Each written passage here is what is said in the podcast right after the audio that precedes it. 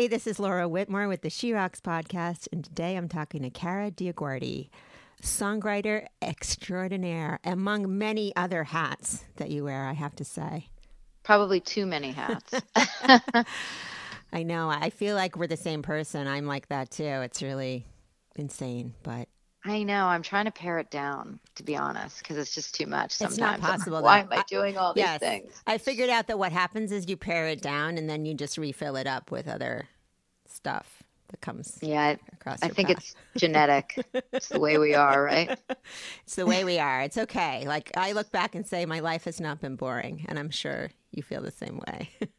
I was just thinking that today when I was saying to myself, why am I doing all these things? Well, at least it's kind of an exciting life. My my dad actually said that to me. He's like, "You have an exciting life." I'm like, "Yes, it's exciting, but sometimes it's really tiring." But you're right. I yes. mean, it's it is exciting. And I love the mystery of life. Like yeah. that's kind of what I'm addicted to. So, you know, for me when I was writing songs, it was so fun to one day you'd be writing a rock song and then you'd be writing a pop song and then a country song and i loved jumping around it was yeah. so fun yeah. you know not getting attached to any one thing and i think that's what ultimately made me a songwriter as opposed to an artist um, you know when i look at artists today there's so much work that goes into it you know from having to style style yourself and you know the makeup and the, the travel and although not maybe right now but it's just a lot of other stuff. Yes yeah. yes there's a lot of other stuff beyond being creative or performing yeah. or any of that any of the fun parts. Um, exactly. yeah, for sure. So i have to remind you that we met at the launch party for ingrid andress in manhattan oh my gosh we were sitting on the couch next to each other chatting and that, oh yes, yes, yes, yes, that's right. And we were, and it was the day before. I think they closed the offices on Friday of at least Atlantic, and then on Monday we were in yeah. pandemic. And it was literally the last live music I've Me too. Ever. Me too. Isn't that so yes, crazy? So crazy. Oh, Who knew? I mean, that was my birthday too. I was like, okay, I'm going to go out for my birthday. Like, hopefully, I'll be okay in this yeah weird, well, happy, uncertain times. But yeah. Happy belated yeah. birthday! And oh, I, I can yeah. not believe that. That is crazy. Yes. Yeah. yes, and I, I have to say, I've been so happy to see her progress and her success. I know. Um, yeah, Me too. Really fantastic but no, thank you. Funny, funny times. Yeah. through here.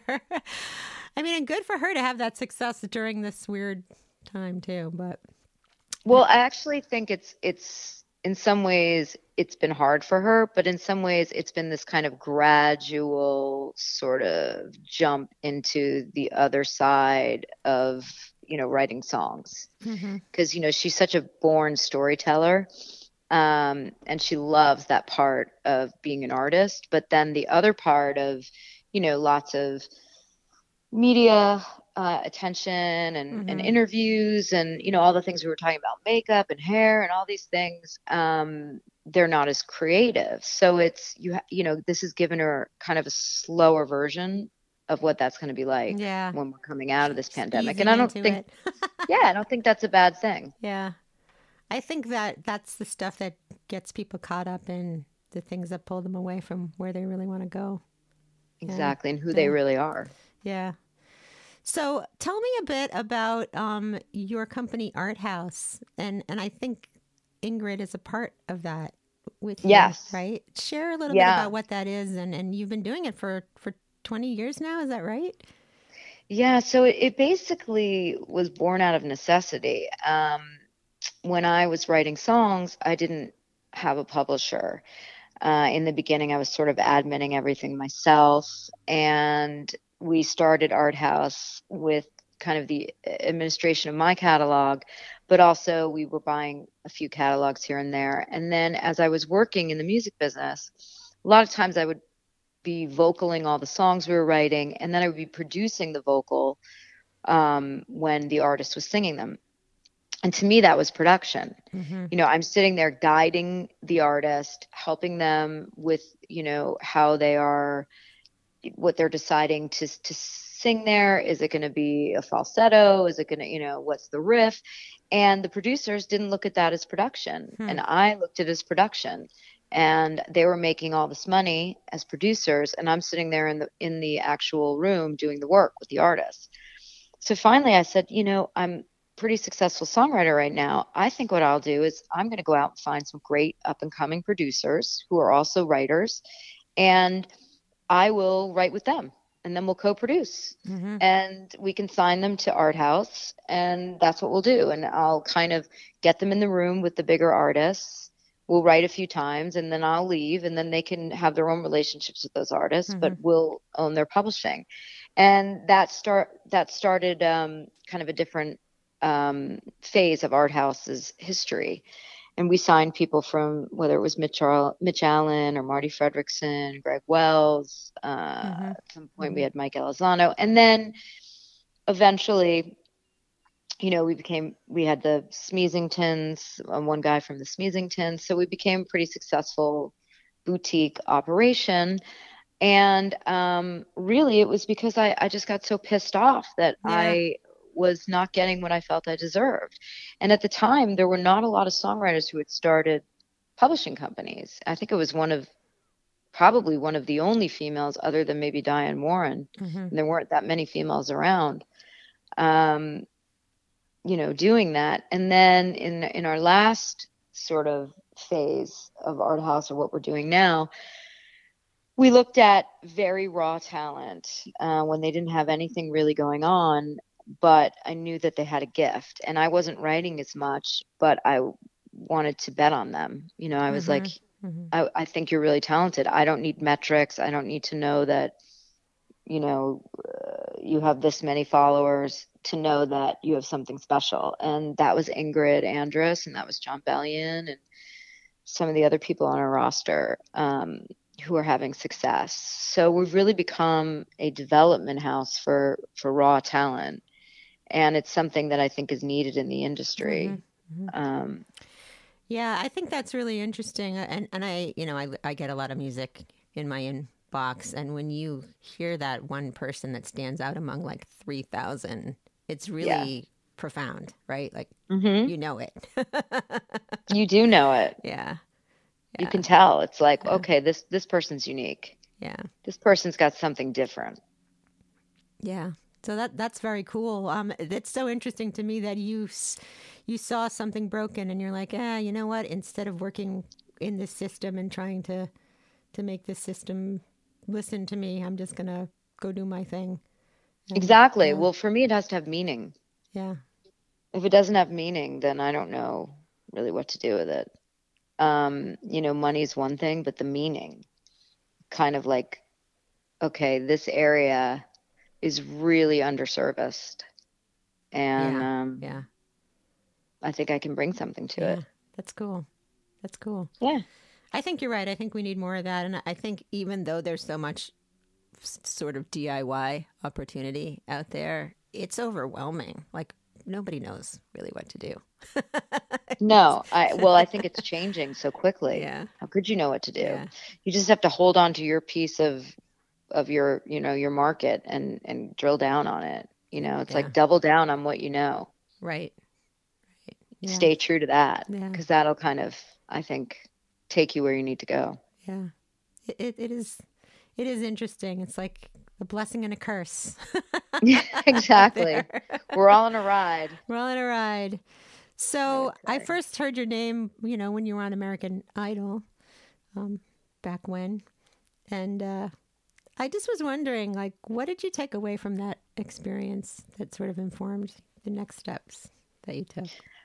kind of the mentorship Hmm. i think on uh, that show i had never really spoken to young vocalists or artists Mm. um, the way that we speak to them on that show um, because I'd never would you know as a publisher and even as a songwriter um, you're not really critiquing people. You're more like in the studio working with them and then saying well i don't know if i like that line let's do this or try that vocal. It, it's it's more of a interactive thing Mm-hmm. between the two of you. This was like they stopped singing and you had to basically comment upon what you liked what you didn't like. And um, I'd never really done that inside the industry. You know, people don't come into your office and you go, okay, well, that was, I love that song, but I really would change this and do the, and here we go. It's more like, really enjoyed meeting you and um, I'll call your lawyer. Like yeah. that was kind of the way it was. Yeah. You know, so this was like a whole new thing. And I really enjoyed it because I felt like it made a difference. Mm-hmm. And, um, you know, that was important and I kind of have adapted it now. Yeah. yeah. Into a lifestyle where you're just mentoring up. You know, right. you're you're right. finding these talented people and you're hopefully making a difference in their lives while also making money doing it. Yeah. I do think it's interesting. I could sort of put in front of a huge audience this idea of being able to listen to and accept criticism like in the moment, mm-hmm. which exactly I think is really, really hard for pretty much everybody on the planet to do. Oh, I think it's really hard. But it's also um, it's part of learning. You know, you don't really yes. learn yes. when you fail from from when you succeed. You learn from when you fail. I think too, like you know, you go through life, and if nobody ever tells you like the hard thing, mm-hmm. like how do you grow out of that? You know, exactly. It's, it's it's I think it's part of our culture. Well, it's part of a lot of cultures to stay away from telling people the, the hard thing. But and sometimes you know the hard thing. Yeah, yeah. You just need someone to yes. tell you and to like, Oh it. yeah, you found me out. exactly. Exactly. Yeah, but I think sometimes too, even if you do know the hard thing, you don't necessarily know like how important is that for you to change or not. You know, or how to change it. Yeah, or how to change it. Yeah. Or where to even look. I mean, I find with young young creatives, the thing that they do the most that I think hurts them is they try to be like other people. Yeah. Yeah. You know, it's like you have to be yourself. And to be a great artist or a great writer, you have to be comfortable in your own skin. Yeah. And you have to be comfortable with um you know, maybe taking those chances. Um you know, saying something that was really private to you that it may make you vulnerable because those are the lines that really affect people when they listen to your music. Right, right. It's like constantly bearing your soul to the world. Yeah, I mean, because okay that's what. That. yeah, that's what that's what makes great music. Yeah, yeah, agree. I think. I mean, if you're not going to go there, why write the song? Yeah, it's the it's the most gratifying and the most terrifying part of it, right? Because when people like it, you're like, oh, they saw that piece of me and they accepted it and they were okay with it. I think? I think that people love when other uh, people can be vulnerable. Actually, yeah. I think that they, I think, and I think it's strength, and I think that's why they fall in love with certain songs because mm-hmm. they're feeling it, but they can't say it. Yeah, I would agree with that hundred percent. Yeah. And, and, even songs from like, you know, 30 years ago that still have such profound meaning. Except know. maybe Baby It's Cold Outside. I was listening to that this year and I was like, that is a little creepy. Yeah. Like, well, that happens but too, I love right? it. That but I do, too. I do yeah. love those old, you know, yeah. those older songs, even though sometimes you're like, you could never say that today. But they are the foundation for so many, you know, of the songs that have come since they came out you know? Yeah, so it's it's yeah. interesting to listen to. It's like i um i bought this kind of old house in greenwich and every time alexa goes off with an alarm it kicks back to the 1950s and the guy who lived in this house was a big band leader from the 50s so i don't know if it's a ghost doing it or whatever but i always listen to the music and it's I don't know. It's very funny. soothing to me. Yeah, it's it reminds me of my grandparents, and it's sort yeah. of the music I listened to growing up. And now sometimes I hear the lines, and I'm like, "Oh boy, didn't say that today."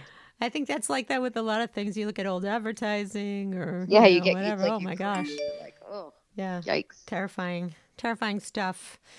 um, anyway, yeah. let's talk about "Sing It Forward." Which I think uh, you're in the midst of right now, right? We are actually. The finale is going to air tomorrow. It was, you know, yeah, it was. It was such a fun process. We've been working on it for about a year, and it started. Um, I have a nonprofit that kind of gives youth a platform to tell their stories through music, and it's Idolesque in that you know they're finalists, and uh, the prizes are Berklee Summer school, uh, Summer Sessions which are you know Oh, basically cool. workshops Yeah. during the summer and and there's mentorships from uh, you know some of our judges and other people and we do these songwriting workshops um, we do concerts sometimes at um, pediatric hospitals we've done a camp um, workshop at a, an asthma camp and and that's after the actual event um, where a finalist will win that summer scholarship mhm. but the finalists will then do other programs with us and the whole idea is that these finalists are giving of their time and talent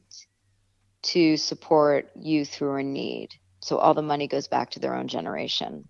Yeah, that's cool. and, you know, in return they have mentorship. So or and access to to us throughout the year if they have a question or they want us to listen to their music or whatever it is.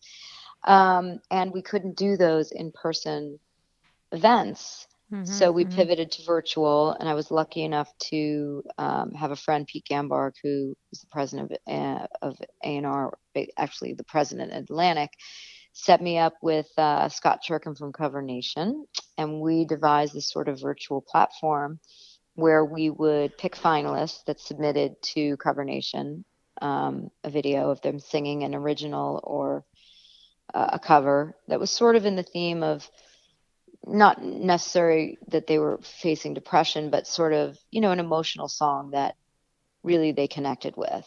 And then we pared that down to eight um, finalists, and then we paired those finalists with eight Warner artists from Charlotte Lawrence to, um, we also have the All Time Low. We had uh, Why Don't We? Ingrid was in there, uh, Grandson. Uh, I'm probably forgetting a few, but you can go to Cover Nation and check it out. And they mentored these finalists. That's cool. And it was such a What an cool opportunity. program because, yeah. yeah, these kids have not been able to really go out and play their music or get any sort of feedback. And to get that feedback from artists who were once in their shoes was pretty powerful. hmm hmm um, yeah, and I think I think they got a lot out of it. So I hope it was a successful um, platform for them, and I love the idea that all the money we're raising is for the National Alliance on Mental Illnesses Youth Ambassador Academy to help youth advocate for their own mental health. Yeah, and that's like I've been, you know, gosh, I don't know how to say it. It's been such a thing with everybody Oh. being home and everyone having to deal with the, The intensity of what's happening. Crazy, Yeah. Yeah. crazy statistics for what's going on. Yeah. I mean, I think in youth it's up 24% uh, from 3% for like psychological distress. wow. Yeah, from you from 19 2019 to now or 2018 to now. Yeah. Mm-hmm. That's really hard. Yeah.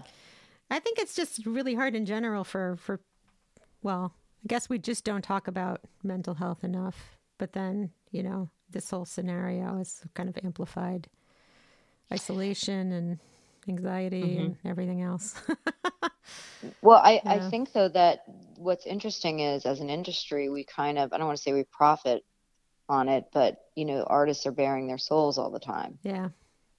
And I think we need to normalize the conversation around Yeah. Um, anxiety and depression. I mean, I, I think a lot of us have felt it. You know, I don't, I don't, I don't look at it as a spot on your head. I look at it as a sharing a moment in time. You know, Right. and hopefully connecting with someone else that they feel like, okay, there's not something wrong with them. Right. Yeah.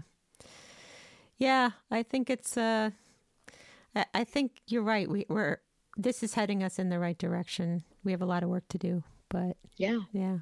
Yeah. I do too. And the finale's tomorrow, and you know, anyone who tunes in, there's no donation that's too little. So Can people see it after? Um yeah. Yeah. Oh yeah, yeah, yeah. Yeah. It'll be it'll live on the channel. Okay, for good. sure.